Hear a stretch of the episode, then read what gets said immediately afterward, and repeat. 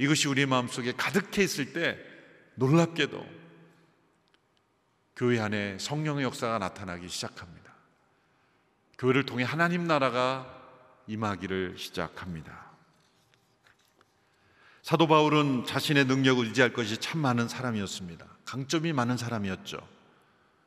그런 학식도 있었고 경험도 있었고 철저함도 있었고 또 신분적으로나 그 당시 신분적으로 바리새인 그런 유대인의 혈통, 헬라어를 유창하게 할 수 있는 언어의 능력, 많은 능력들이 그에게 있었지만 하나님은 그를 완전히 낮아지게 하시려고 그를 고난 속에 공격 속에 시험 속에 때로는 육체의 질병 속에 내어버려 두신 것입니다. 그로 인해서 사도 바울이 행하는 모든 사역은 나 자신으로부터 나온 자격이 아니라 이 한 가지를 깨닫게 하려고 너는 하나님께서 부여하신 자격으로 지금 일하는 것이다. 이 한 가지를 잊지 않게 하시려고 하나님은 사도 바울을 그토록 낮아지게 하신 거예요. 사도 바울이 그가 깨달은 후에 이렇게 고백합니다. 고린도후서 12장 7절의 말씀이죠. 고린도서 12장 7절 말씀 같이 읽어보겠습니다. 시작. 받은 계시들이 지극히 큰 것을 인해 나로 교만하지 않게 하시려고 내 육체에 가시고 사단의 사자를 주셨습니다. 이는 나를 쳐서 교만하지 않게 하시려는 것입니다. 하나님께서 이 복음의 비밀을 하나님 나라의 역사를 온 세상에 증거하려면 누군가에게 많은 계시를 부어줘야 되는데 그렇죠? 누군가에게는 이 계시를 풍성하게 주어야 그 계시가 전달될 거 아니겠습니까? 그런데 만일 자격지심으로 가득 차 있는 사람, 교만으로 가득 차 있는 사람에게 그 풍성한 계시를 주었다간 어떻게 됩니까? 그 계시가 다 땅에 떨어져 버리는 거예요. 그 계시가 전달될 수가 없는 거예요. 그 계시의 내용인 그 하나님 그 하나님은 얼마나 겸손하신 분이고 그 하나님은 얼마나 진실하신 분이고 그 얼마나 그 하나님은 얼마나 은혜로우신 분인데 자격지심으로 가득한 교만한 사역자가 그 하나님의 풍성한 계시를 받는다면 전달될 수가 없는 거예요. 우리가 전달돼야 되는 것은 어떤 지식이 아니라 성령님의 임재, 그 하나님의 임재 그 자체예요. 그러므로 자격지심으로 가득한 교만한 일꾼을 통해서는 이 살아계신 하나님의 계시가 전달될 수가 없는 겁니다. 그러므로 때로 자격지심으로 가득 찰 수 있는 요소를 가진 이들에게는 하나님께서 많은 고난을 주시는 거예요. 그 자격지심을 깨뜨리시는 거죠. 사도 바울이 고백했지 않습니까? 내가 받은 계시들이 지극히 크므로 나로 교만하지 않게 하려고 육체의 가시를 주셨다. 나를 쳐서 교만하지 않게 하시려는 것이다. 사도 바울이 받은 계시가 많았지만 특별히 고린도 후서에서 그가 처음으로 고백합니다. 그가 14년 전에 경험한 체험인데요. 그것은 셋째 하늘 3층 천이라고 하는 천국의 그런 경험한 거예요. 그런 천국을 보았어요. 그가 셋째 하늘이라고 말하는 것은 우리가 보이는 이 창공, 눈에 보이는 물리적 하늘이 아니에요. 하나님이 계시는 하늘, 하늘에 계신 우리 아버지 할 때 그 하늘은 셋째 하늘이에요. 하나님께서 사도 바울에게 그 복음이 온 세상에 전해지려고 하려고 하나님께서 준비하신 새 하늘 과 새 땅에 그 하늘을 미리 보여주신 거예요. 그런데 놀랍게도 바울은 14년 동안 아무에게도 그 얘기를 하지 않았어요.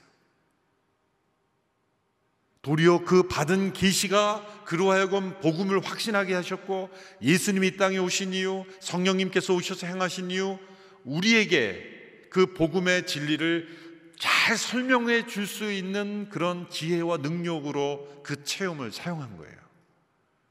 그래서 이제 고린도 후서 당시에만 설명한 내가 셋째 하늘을 체험했지만 그 체험 때문에 내가 교만하지 않았던 것을 하나님께서 나를 계속 치심으로 나를 낮추셨기 때문이다.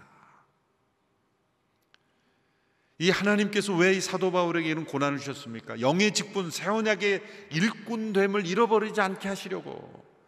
그래서 우리에게 때로 주어지는 고난 시험은 어떠한 종류라도 그것이 육체의 질병이건 관계 어려움이건 또 상황적인 문제이건 자녀의 문제이건 우리에게 주어진 모든 종류의 시험은 바로 우리를 낮추셔서 우리가 자격지심을 갖지 않게 하시고 세원약의 일꾼 영의 직분을 감당하게 하시기 위하여 성령의 능력이 아니고는 우리가 아무것도 할 수 없는 자임을 절실히 뼈저리게 깨닫게 하시려는 하나님의 은혜입니다.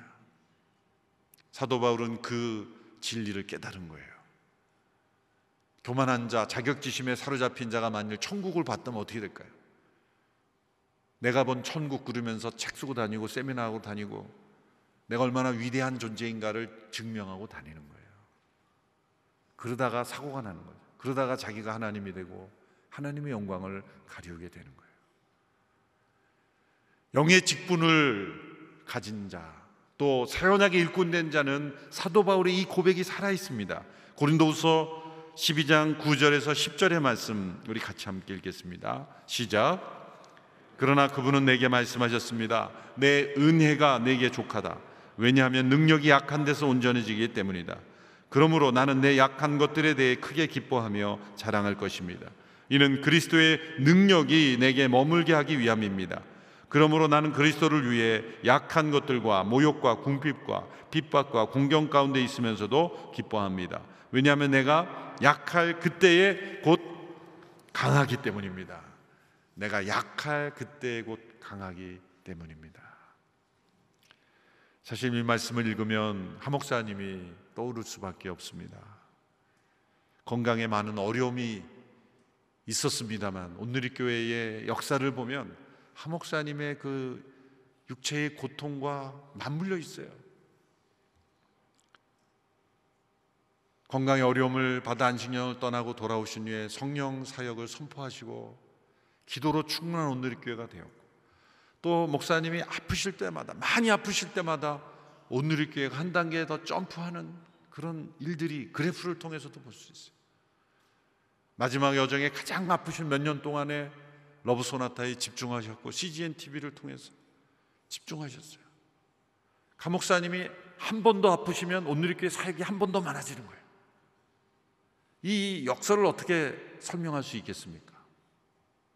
그렇게 흘러왔어요. 어느 날 목사님이 저희 그런 질문을 하셨어요. 개인적으로 있을 때 오늘 교회가 이렇게 건실하게 비교적 건실하게 이렇게 잘 성장하는 줄 알아 그러시는 거예요. 그래서 왜 그렇습니까? 그랬더니 내가 아파서 그래. 두 가지 의미가 있다고 그래요. 첫 번째 내가 아프니까 뭐 온누리 교회라고 문제가 없었겠냐. 그런데 이런저런 문제 있어도 내가 많이 아프니까 따지러 온 사람들이 아프신 양반한테 그만하자고 그러고 다 돌아가더래요. 그래서 저도 그 얘기 듣고 나도 아파야 되나 그런 생각이 들더라고요. 근데 두 번째 말씀이 중요해요. 내가 아프니까 본질을 깊이 생각하게 되더라. 그 에너지가 제한되어 있는데 하루의 에너지가 제한되어 있는데 내가 어떤 일을 하고 어떤 생각을 하는지 본질에 집중하게 되더라. 중요하지 않은 것들은 다 이렇게 맡기고 포기할 수 있게 되더라. 그러면서 교회의 사명이 무엇인가? 그것을 깊이 생각하는 가운데 하나씩 둘씩 오히려 사역의 문이 열렸죠. 그 비전이 열렸죠. 그래서 오늘 교회 주어진 이 복음 전파의 사명 그 비전은 고통 속에서 나온 거예요. 이런 CGN 사역 이런 것들이 그냥 하고 싶어서 나온 게 아닙니다. 여러분이 하고 싶어서 나온 거는 오래 가지 못해요. 인간적인 욕심에서 나온 거는 금방 무너집니다. 그런데 너무 힘들고 아프고 어려움이 예상되지만 할 수밖에 없는 그 무엇이 그 리더에게 비전이 주어졌기 때문에 그 비전은 하나님의 비전이라고 말할 수가 있는 거죠. 인간적인 에너지가 많아가지고 이것저것 다 해보자라고 그렇게 한 것이라면 얼마 못 갑니다. 근데 지난 역사를 보면 이렇게 역사에서 2천명 선교사의 파송이 비전이 선언됐는데 이루어졌잖아요. 2천호 선교사 파송이 됐는데 여러분 오늘의 모든 직분자들은 사실은 우리가 무슨 축제를 할 일은 아니지만 그 비전이 이루어진 거에 대해서 전율을 느껴야 됩니다, 사실. 우리가 전율을 느껴야 되는 것이 한두 가지가 아니에요. 그런데 그 모든 것이 한 지도자의 연약한 고통 속에서 잉태된 비전. 그 고난 속에서 자신의 육체의 고통을 뛰어넘는 넘어야 하는 그 절박한 하나님의 비전. Love Sonata를 투석 받으시는 환자가 분이 해시해된다는 것은 보통 힘든 게 아닙니다. 일주일에 세 번 투석하는 분이 다른 도시에 가서 집회를 하고 미팅을 하고 돌아온다는 것은 너무나 고통스러운 일이에요. 할 수 없는 일이에요. 그런데 왜 그 일을 해야만 했을까? 그것은 인간적인 욕심이라고 말할 수 없는. 그것은 하나님께서 이 사도 바울을 낮추심으로 오히려 더 위대한 계시와 비전을 보여주신 것처럼 하나님께서 오늘의 교회를 더 거룩하게 하시고 또 더 위대한 비전을 주셔서 하나님께서 이 시대에 다른 어떤 교회가 할 수 없는 그 사명을 주셔서 그 선교의 비전을 이루도록 우리를 이끌어 오셨던 거예요. 그러므로 영의 직분, 새 언약의 일꾼이라는 이 단어가 우리 모든 오늘의 교회 성도들, 특별히 직분자들에게 깊이 마음속에 나여, 나는 과연 영의 직분으로 살아가고 있는가? 나는 과연 새 언약의 일꾼으로 살아가고 있는가? 옛 언약에 속한 자격지심으로 가득한 리더십은 율법적입니다. 권위적입니다. 강압적입니다. 자기중심적입니다. 그러나 새 언약의 일꾼은 그 속에 하나님의 임재가 있고 성령의 인도하심이 있고 하나님이 주신 비전이 있고 우리가 헌신해야 될 사명이 있으나 내 스스로 자격이 있다 여기지 아니하고 오직 하나님께서 맡겨주신 비전 내 스스로 성취한 자격이 아니라 하나님께서 주신 자격으로 인해서 내가 약할 그때의 그리스도의 능력이 임하는 것을 날마다 체험하는 거예요. 그리고 궁극적으로는 영광을 바라보는.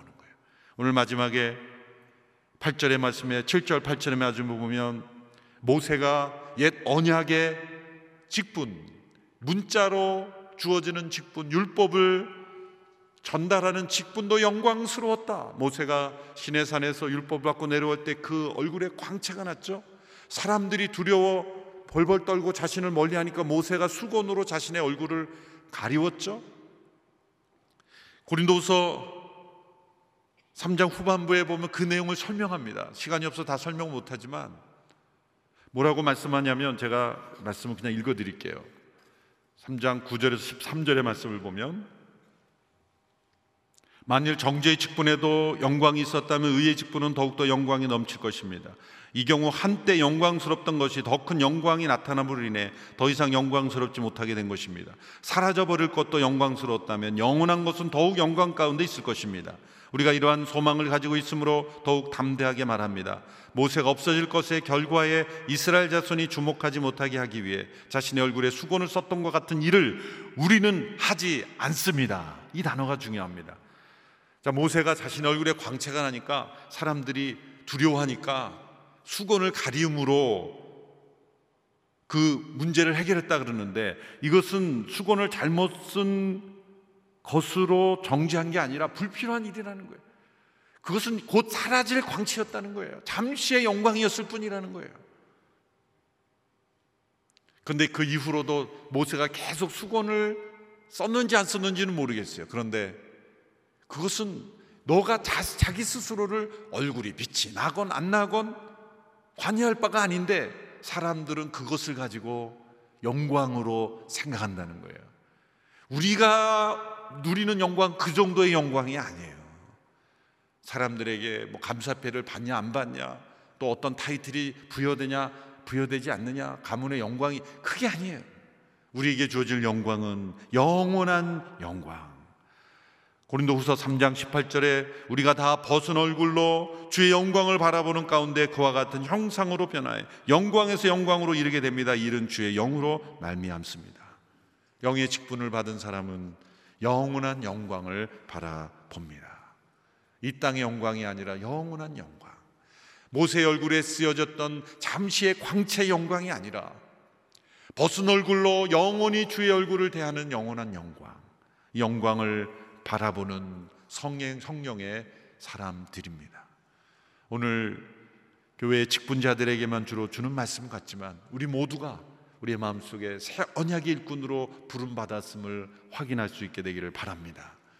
우리 몸된 교회 안에 성령님의 위치와 권위가 살아있는 교회가 되기를 바랍니다. 저로부터 시작해서 저 자신도 40일 작은 예수 40일 새벽 기도를 말씀을 전하고 인도하면서 내가 더욱더 성령의 사람이 되어야 되겠다. 성령의 음성을 듣고 성령의 비전을 나누고 자격지심에서 일하는 목회자가 아니라 하나님으로부터 부여된 이 자격. 내가 연약할 때도 오히려 그리스도의 능력이 부어지는 능력. 그리고 우리에게 예비된 영원한 영광을 바라보는 땅에 속한 영광 으로 만족하지 않고 수건을 쓰느냐 마느냐 이게 중요한 게 아니에요. 자격지심에서 얻어지는 영광의 수준이 아니라 영원한 하나님 나라의 영광을 추구하는 사역자가 되기를 원합니다. 우리 목회자가 되기 원합니다. 우리 장로님들이 되기 원합니다. 우리 모든 직분자들이 영에 속한 직분, 세원약의 일꾼이 되어서 오늘의 교회가 성령님께서 운행하시고 인도하는 그런 교회가 되기를 축원합니다. 이 말씀이 우리에게 큰 은혜가 되기 바라고 혹 시간이 날 땐 고린도서 12 고린도서 전체를 한번 묵상한 가운데 읽으시기를 바랍니다. 새 언약의 일꾼됨이 무엇인지 사도 바울을 통하여 우리 한 목사님을 통해 보여주신 그 간증과 그 도전과 성령님의 역사를 우리 온누리 교회가 성령 공동체가 되어서 함께 이 사명을 감당하는 우리 모두가 되기를 축원합니다. 기도하겠습니다. 이 시간 함께 기도할 때 영의 직분을 허락하셨으니 새 언약의 일꾼 되게 하셨으니 이 새 언약의 축복을 나누는 자가 되게 하여 주시옵소서. 내가 약할 그때가 곧 하나님의 능력이 임하는 때라고 하셨습니다. 내가 하나님의 능력을 체험하지 못하는 것은 내가 여전히 강하기 때문입니다. 내가 여전히 살아있기 때문입니다. 내가 얼마나 약한 존재인지를 인정하지 않기 때문입니다. 내가 얼마나 하나님 앞에 더럽고 추한 존재인가를 깨닫지 못했기 때문입니다. 자격지심 때문입니다. 우리 안에 있는 모든 헛된 자격지심은 성령의 능력으로 깨어지게 하여 주시옵소서. 헛된 자존심은 다 무너져 내리게 하여 주시옵소서. 이미 많은 고난과 시험으로 우리의 자존심을 깨뜨리시고 우리의 자격지심을 깨뜨리시지만 아직도 깨어지지 않는 우리의 자격지심 그 자격지심이 깨어져야만 새 언약의 일꾼이 될 수 있습니다. 오 주여 이 아침에 우리 안에 있는 모든 인간적인 자격지심은 산산이 부서지게 하여 주시옵소서. 나 자신을 의지하는 자격지심은 다 깨어지게 하여 주시옵소서. 스스로 자격이 있다 여기는 교만은 완전히 부서지게 하여 주시옵소서. 옛 언약 안에서 율법적이고 권위적이고 성령님의 권위를 인정하지 않는 나 자신의 옛 사람의 자아는 온전히 깨어지게 하여 주시옵소서. 주여 내 안에 있는 모든 자격지심이 무너지기를 원합니다.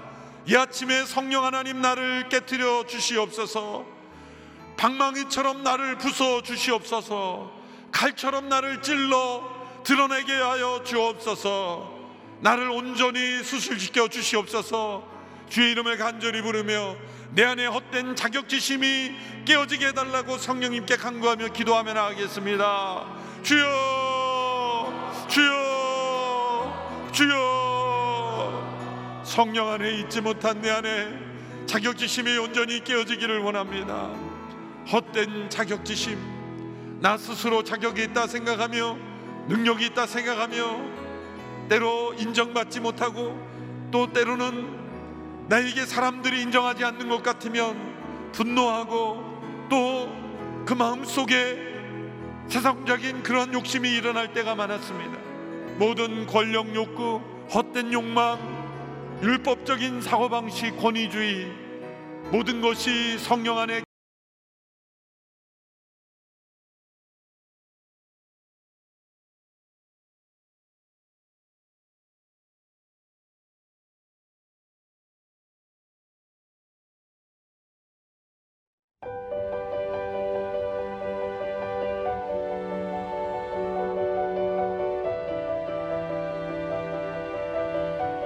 세상에는 수많은 교회들이 있지만 더 깊이 있는 말씀 강해를 찾기 위해 크기로만 교회를 선정하지 않습니다. 보다 좋은 영적 콘텐츠를 더 많이 나누기 위해 방송비를 받지 않습니다. 1년 365일 복음만 전하고 싶어서 우리는 광고를 하지 않습니다. 온누리의 복음을 땅끝까지 CGN TV와 함께 땅끝 선교사가 되주세요.